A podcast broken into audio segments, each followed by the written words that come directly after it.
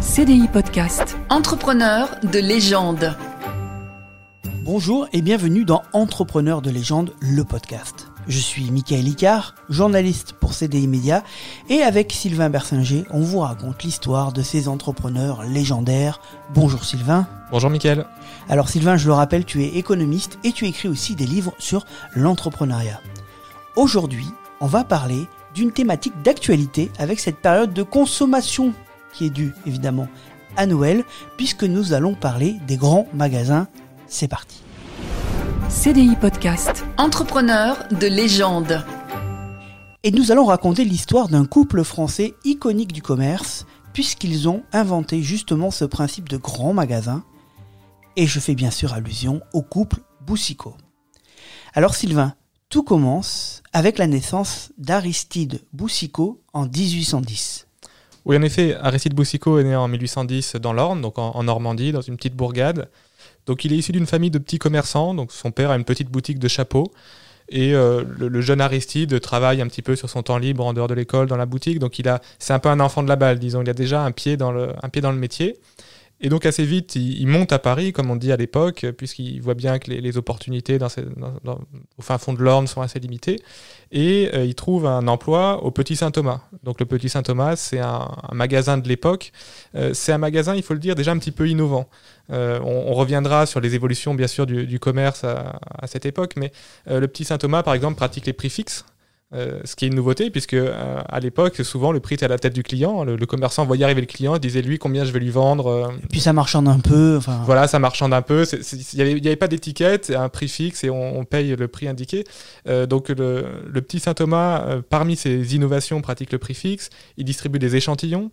Euh, ce qui n'était pas forcément courant à l'époque. Il a un catalogue, ce qui était aussi euh, plutôt une invention.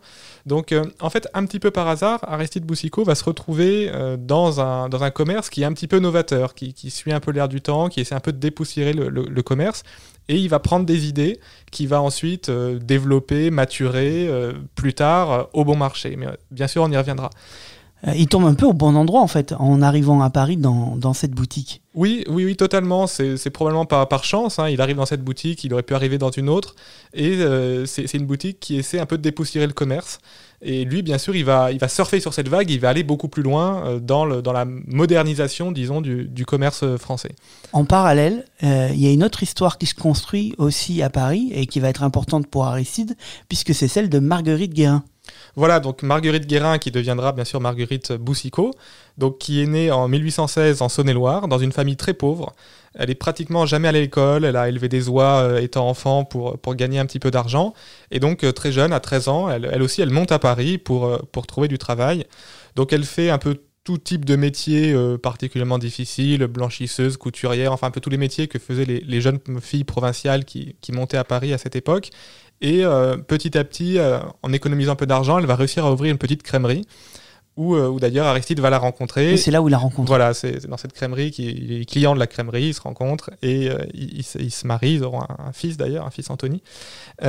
Et, et, donc c'est vraiment le couple Boussico qui euh, va plus tard euh, dépoussiérer et moderniser le commerce français. Je pense qu'on peut vraiment pas les dissocier euh, l'un de l'autre. Mais d'ailleurs, leurs profils sont un peu similaires, même s'ils viennent pas du même milieu obligatoirement. Ils ont quand même cette, cette volonté de monter à Paris, de se lancer, de, de devenir, de devenir autonome rapidement. Elle, elle va monter sa crèmerie, elle va économiser le sou par le sou pour monter sa crèmerie.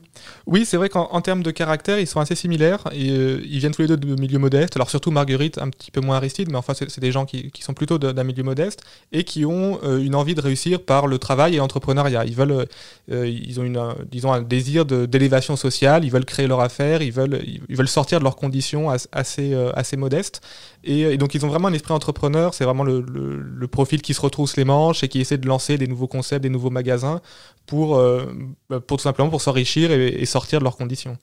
Donc ils se rencontrent et ils vont se marier. Et en parallèle, euh, un coup dur un peu pour Aristide, puisqu'il y a une faillite du euh, Paris Saint-Thomas, le magasin où il est embauché. Le, petit Saint-Thomas. Le petit, je dis Paris depuis tout à l'heure. C'est le petit Saint-Thomas. Voilà, c'est pas grave. Le petit Saint-Thomas, donc effectivement, qui fait faillite en, en, 1847, pardon, on est, on est au 19e siècle.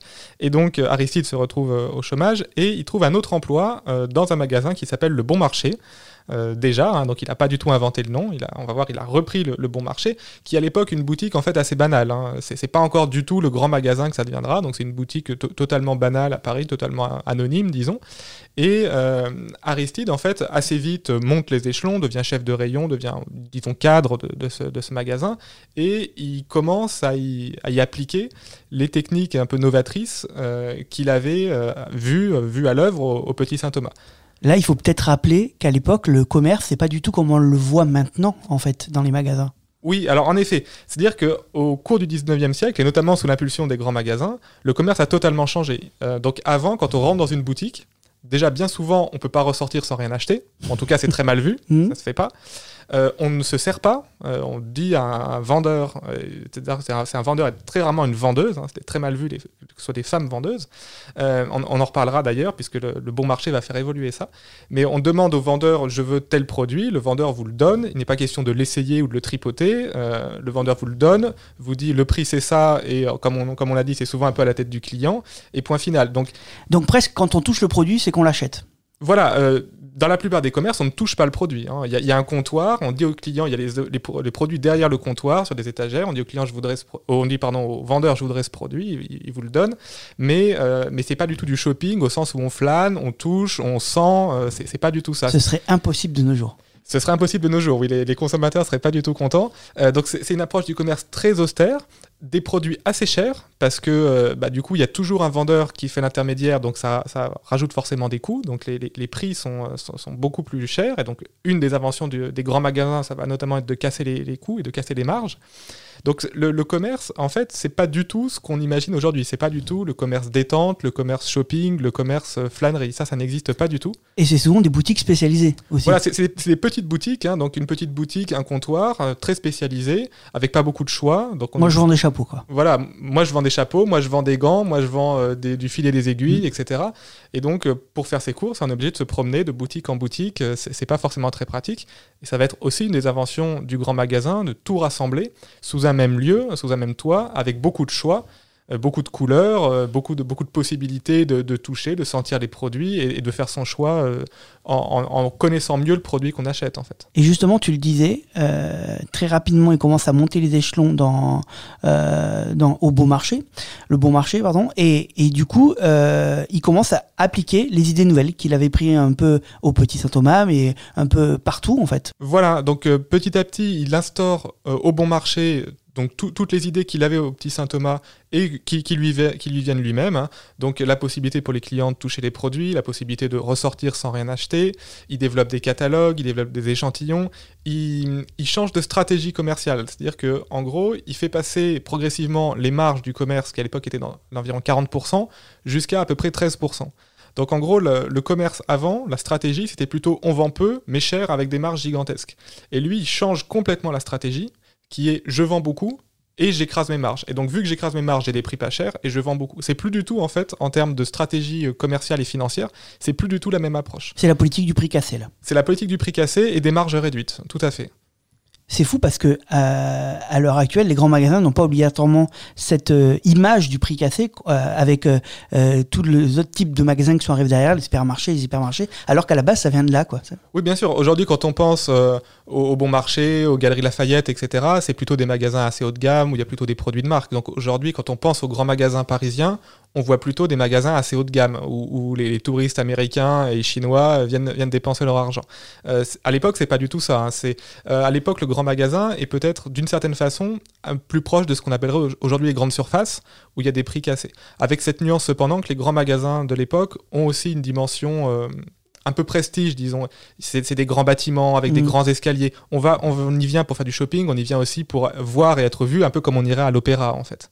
Et justement, euh, avec toutes ces petites innovations, ces, ces petites idées, euh, ben, ils montent encore plus rapidement les échelles et puis il y a un succès rapide en fait euh, du magasin. Oui, il y a un succès du magasin et il y a aussi un changement à la tête euh, donc du, bon marché puisque les, les propriétaires euh, actuels, quoi, encore actuels, disons, euh, eux, ils sont un peu plus conservateurs et ils ne voient pas trop ces changements forcément d'un bon oeil. Ils sont effrayés. Oui, ils sont un peu effrayés. C'est pas, ils, sont, ils sont pas, ils sont pas adeptes de ce changement. Et donc petit à petit, en fait, Aristide va, va leur racheter les parts. Donc Aristide et, euh, et un autre associé, euh, Henri- Henri-François Maillard, donc un, qui, qui est aussi originaire de l'Orne, c'est pour ça qu'ils se connaissent, et qui lui a fait fortune dans les, dans les bonbons à New York, dans la, dans la confiserie euh, aux États-Unis. Donc lui, il a de l'argent, quoi. voilà, il a, il a de l'argent, il est revenu en France. Tous deux sont originaires de l'Orne, donc c'est pour ça qu'ils se, connaissent. Et il va investir euh, dans le bon marché, puisque bien sûr, Aristide Boussicot, lui, vient d'une famille de petits commerçants du fin fond de l'Orne. Il n'aurait pas du tout les moyens financiers de, de racheter le, le magasin et surtout de le développer. Et donc c'est en fait l'union de, de- ces deux, euh, et bien sûr de Marguerite, hein, Oui, qui était là, hein. qui, qui travaille aussi euh, de plus en plus euh, au bon marché. Et donc petit à petit, le magasin va changer, on l'a dit, mais il va aussi s'agrandir. Oui, parce qu'en fait, le fait de récupérer les parts, il est complètement autonome. Voilà. Donc il fait ce qu'il veut. Il est complètement autonome et il a désormais des fonds pour euh, faire, des travaux. Donc il va agrandir le magasin qui, a, qui au début est une boutique totalement banale, hein, on l'a dit. Donc c'est un agrandissement qu'on peut pas trop dater puisqu'il est progressif. Il y a, différents morceaux qui, sont rajoutés, mais petit à petit ça va devenir en fait tout un pâté de maisons qui devient un gigantesque magasin avec des, immenses verrières euh, construites d'ailleurs par les ateliers Eiffel, etc. Et ça, devient euh, ben, l'image de ce que Zola a décrit en fait, hein, le, bonheur des dames. Et Zola décrit euh, d'une certaine façon l'émergence des boussicots et, du, bon marché. hein. C'est- totalement de ça même qu'il s'agit. Et donc on a, on pourrait dire presque un temple de la consommation, donc un, grand magasin, un immense espace, très agréable. Donc il y a vraiment cette idée de, de shopping plaisir qui n'existait pas du tout avant et que, qui, qui est inventée. Donc un, un commerce qui se destine aux femmes. 90% des clientes sont des femmes. Et, c'est pour ça qu'il y a eu le livre de Zola, justement. voilà, parce que au bonheur des dames. au bonheur Hein, des dames, c'est- il, c'est- il c'est pas voyait bien que ces magasins-là étaient pour les dames. Bien sûr, bien sûr. Le, le titre du bonheur des dames euh, n'est n'est pas du tout par hasard. Et en parallèle, vu que pendant que les dames font du shopping, il faut bien occuper les messieurs, il y a un bar, il y a des salles de billard, il y a des fauteuils, une, une bibliothèque, etc. Donc il y a vraiment euh, cette idée qui, qui, qui vraiment naît à ce moment-là du shopping plaisir où on vient, on flâne, on discute avec les copains, on boit un verre pendant que les dames euh, essayent une nouvelle robe. On, on l'a pas dit, mais euh, bien sûr, euh, avant les grands magasins, essayer un vêtement, c'était impensable. hein. On n'essayait pas. Euh, On prenait un produit, on le touchait, on l'achetait. Maintenant, on peut essayer et échanger, essayer plein de vêtements et, choisir celui qui nous plaît le, le mieux. Ils ont aussi complètement misé sur la communication, ce qui se faisait pas obligatoirement par les magasins avant. Ils ont vraiment essayé de démocratiser leur vision du commerce. Oui, ils sont très agressifs sur la, la communication. Ils font des, beaucoup ce qu'on appelle aujourd'hui des goodies, hein, des, des- des livres, des calendriers, des, petits bibelots euh, à vocation commerciale, à destination des enfants, notamment des petits jouets qui, qui distribuent aux enfants pour, pour diffuser ce, ce- ce nom du bon marché. Donc c'est pas seulement le magasin qui change, mais c'est vraiment l'ensemble de la vision du commerce, que ce soit dans le magasin, que ce soit sur la stratégie financière, que ce soit sur la communication. C'est c'est vraiment une révolution euh, de la distribution. Le magasin cartonne, mais euh, il y a un, fait tragique qui peut signer la fin du magasin, c'est le décès d'Aristide Boussicot. Oui, donc en 1877, Aristide Boussicot décède. Euh, le fils du couple, Anthony, ne peut pas reprendre l'affaire puisqu'il est très malade, il, il décède peu, peu après. Et donc c'est Marguerite Boussicot qui devient euh, la propriétaire et gérante de l'entreprise, et la, patronne, et qui va, pendant une dizaine d'années, gérer le, le- bon marché du- du- d'une main de maître. C'est vraiment une femme d'affaires, même si elle, elle a absolument aucune formation. On a dit, elle n'est pas allée à l'école, euh, elle était pratiquement analphabète, elle a appris un peu à lire, à écrire, compter. Un peu- Elle, un elle peu par élevait des oies. Elle élevait des oies, hein, elle est pratiquement pas allée à l'école, et elle se retrouve à la tête donc euh, de, de cette ville dans la ville. hein. Euh, à l'époque, il y a 1800 employés au bon marché, c'est absolument gigantesque. hein. Il y, a, il y a une écurie pour les services de livraison, il y a une infirmerie, il y a des cantines, c'est c'est vraiment un truc gigantesque. Oui, parce que ça, ça on l'a pas dit, mais ils avaient une vision paternaliste avec leurs salariés. Oui, Il, il les, il les accompagnait vraiment pour qu'ils se sentent bien au sein de l'entreprise. oui, bien sûr. euh, Marguerite Boussicot, sa stratégie, c'est euh, alors c'est à la fois une patronne autoritaire dans le sens où elle Femme d'affaires redoutable. Femme d'affaires redoutable, mais, mais vision paternaliste, bien sûr. Euh, donc, par exemple, elle développe une, une infirmerie, euh, elle donne des, beaucoup plus de congés à ses ouvriers que les, quoi, ses ouvriers, ses employés, que les lois de l'époque euh, ne, ne- l'autorisaient. Donc, il y a une vraie dimension paternaliste euh, chez Marguerite Boussicot. Et d'ailleurs, ça peut se voir par ses dons. Elle a notamment financé euh, des, hôpitaux pour les, pour les indigents. Elle a financé Pasteur, les recherches de Pasteur. Elle a, donné des gros chèques. Elle a donné aussi une part importante du capital aux employés. hein, L'actionnariat salarié, elle a vraiment donné une, grosse part aux, salariés. Et elle a vraiment dirigé l'entreprise et elle est devenue une des femmes les plus riches de France, en fait, euh, ma- malgré ses origines extrêmement modestes.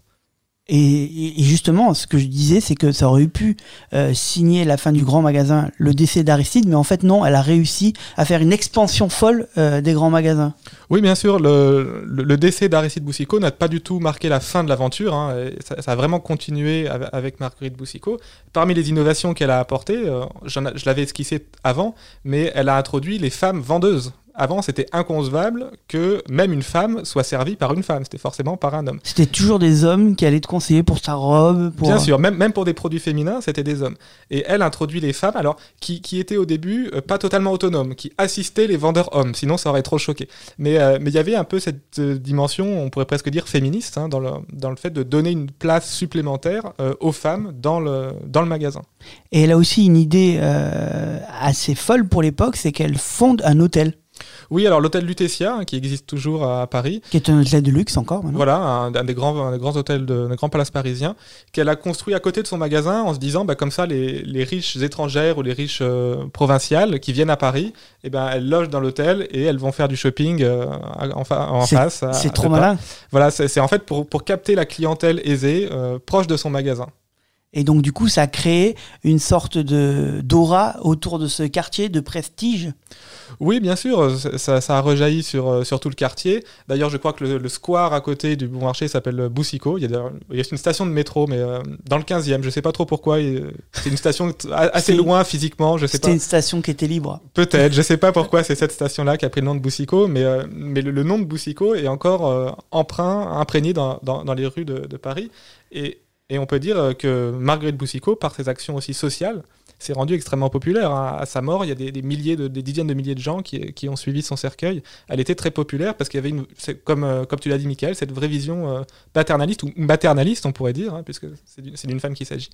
Ben justement, c'est ce que j'allais dire. Elle décède dix ans après son mari, en 1887, et, euh, et son décès, c'est un vrai raz-de-marée, quoi. Tout le monde euh, euh, est au courant du décès de Madame Boussicot, du coup, et comme tu le disais, 20 000 personnes ont suivi son cortège. Oui, oui, elle s'était rendue extrêmement populaire auprès de, ses salariés, puisque les, les, les actions qu'elle menait en faveur de ses salariés, c'était pas juste de la communication, comme bon, peut-être parfois dans certaines entreprises où on a des, des belles plaquettes, des beaux mots sur des plaquettes de papier glacé, et puis pas forcément beaucoup d'actes. Mais là, il y a, y y vraiment eu une dimension euh, euh, très importante euh, envers le bien-être des salariés, et c'était une patronne euh, très populaire à, à sa mort, en effet. Plus de 100 ans après, le Lutetia et le Bon Marché sont encore en vie. Oui, voilà, ils appartiennent maintenant au groupe LVMH, mais ils existent toujours. Bien sûr, c'est toujours des emblèmes de l'hôtellerie et de la distribution. et à c'est Paris. même, et c'est même, c'est même des signes de luxe encore. Oui, bien sûr, Lutetia, c'est un, des palaces parisiens, et le Bon Marché, c'est un des, grands magasins. On peut penser aux Galeries Lafayette, on peut penser au Printemps. Il y en a quelques autres qui sont arrivés dans la, dans la foulée du Bon Marché, mais c'est vraiment le Bon Marché qui a été le précurseur euh, de, cette, de cette vague des grands magasins parisiens. On peut conclure, donc Sylvain, en disant que les Boussicot, Aristide puis Marguerite ont complètement révolutionné le monde du commerce, et il y a de ça 150 ans. J'espère que comme nous, vous aurez une petite pensée pour eux pendant le marathon de vos derniers achats euh, de Noël. En tout cas, merci Sylvain. Merci à toi, Mickaël. Euh, on vous souhaite tous les deux de bonnes fêtes de fin d'année. On se retrouve nous dans 15 jours pour un nouvel épisode d'Entrepreneurs de légende. N'hésitez pas à aller écouter les précédents numéros sur CDI Podcast ou toutes les plateformes audio. Vous connaissez maintenant le refrain. À bientôt. CDI Podcast. Entrepreneur de légende.